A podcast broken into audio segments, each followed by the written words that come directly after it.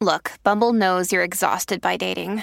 All the must not take yourself too seriously and 6 1 since that matters. And what do I even say other than hey? well, that's why they're introducing an all new Bumble with exciting features to make compatibility easier, starting the chat better, and dating safer. They've changed, so you don't have to. Download the new Bumble now. Hello, everybody. Welcome to episode 101 of Optimal Living Advice, the podcast where we take any questions you might have about the many struggles of life and get them answered for you here on the show. I am your host, certified life coach Greg Audino.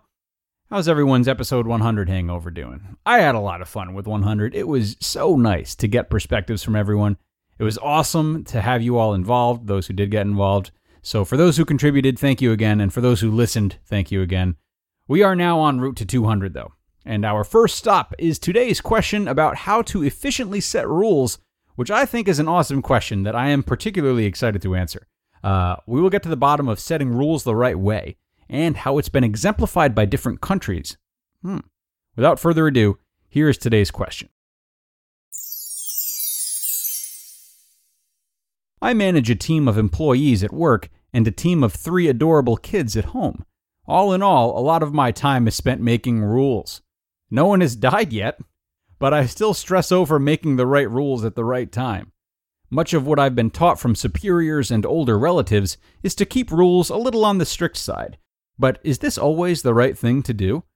Do you know if this depends based on age groups, settings, or anything else? Would love to get your perspective on how to set the rules. All right, I am glad to know that no one has died yet. That's that's stupendous. Clearly, you're doing something right. Uh, I, I could see how you're maybe tempted to loosen the rules a little bit. You seem like fun. It's a good question. It's a really good question. Uh, as I alluded to in the intro, I do think it's a microcosm of what societies have been asking themselves since the beginning of time. So I really want to start there and work with that. Now, cultural psychologists often define different countries as having tight or loose cultures. Uh, this basically pertains to how strict the rules are on a country by country basis. Uh, and of course, a big part of the reason they research this is to see what strengths and weaknesses come with having more or less restrictions. As you can imagine, uh, looser leaning cultures can be found in countries like, like Brazil, Australia, New Zealand. Uh, these are countries that are often run on individual liberties and a strong advocacy for freedom and self expression. Simply put, the rules are looser, and citizens have a lot of privilege to make their own choices. The general result is a very laid back lifestyle, a lot of celebration, and a warm and welcoming uh, atmosphere for other people. Tighter leaning cultures, on the other hand, have uh, a lot of rules and a more uniform lifestyle. Uh, places like South Korea and the Middle East, maybe Pakistan, uh, I'd think Germany and Russia might fall into that category as well. So, countries like these are known for being very regimented. And though the general aura may not be as laid back, these countries are very good at efficiency, right? And executing changes they believe are important because they have more structure. It should go without saying, however, that all of these countries vary between what specifically they're setting rules for and how those things change over time. Hmm. So I'll get back to that. But uh, the way I see this translating for you is that the rules you set should really depend on the different objectives of different facets of life. So, when it comes to making the rules for your kiddos, you first need to decide which areas of their lives you feel are important for expression and experiences, and then which areas of their lives are important for getting things done. I am not parenting your children, uh, but for example, I would think that looser rules would be appropriate when it comes to their time with friends, time when they're doing art projects, or time when the siblings are teaching things to one another. These are all scenarios in which the kids are indulging in experiences that help them build character and confidence and creativity. If your kids are doing artwork, you probably wouldn't make them only color with crayons as opposed to markers because uh, you know that would just stifle their creativity and there's really no benefit in restricting that with the exception of maybe a few marker spots on the walls big deal uh, unless it pertains to their safety, putting restriction on these types of things really only prevents them from getting in touch with who they are and building morale and building good emotional health. However, when it comes to things like homework, cleaning up, or bedtime, Stricter rules make a bit more sense, right? Because it's more crucial that those things get done for their health and well being rather than forgotten about. They're not necessarily indulgent experiences, but they're necessary for the long term. A strict rule around bedtime is good so they can get the rest they need and be prepared for the next day. Concentrated homework or cleanup time without distractions is good so they learn to be responsible for contributing to others. See what I'm saying?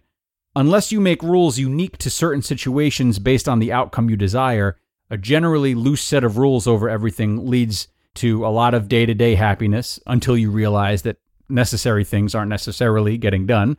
And uh, naturally, a generally tight set of rules leads to a daily lack of enthusiasm, but the accomplishing of important goals.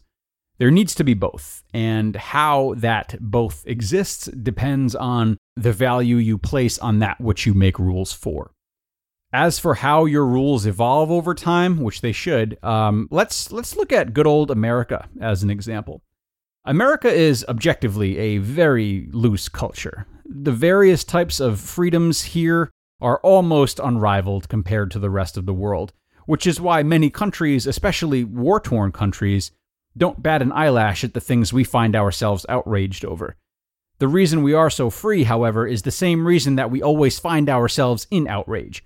The freer things are, the more different interpretations of threat are easy to perceive, and the more of a demand there is for reform or neutralization.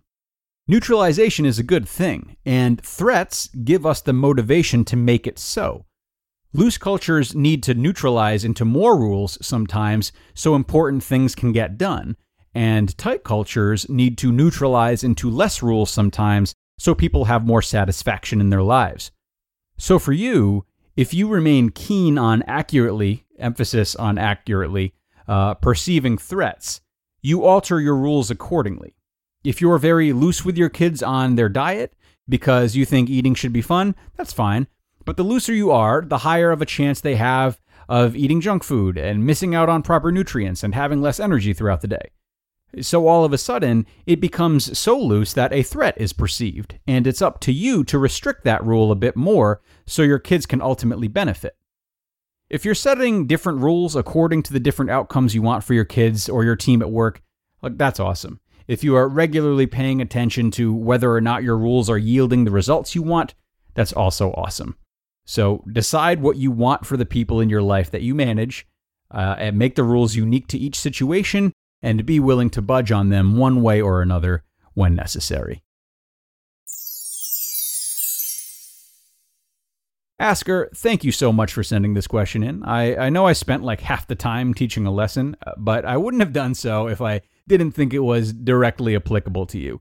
Uh, if it wasn't and you still have questions, you know where to find me. You all know where to find me, or you should by now. Our email is advice at olapodcast.com. Advice at olapodcast.com. Email us any grievances or, of course, your questions there, and we will answer them for you on the show uh, to the best of our ability. Thank you so much for being here today, everyone. I had fun. I hope you did too. I will look forward to talking to you next time. Take care.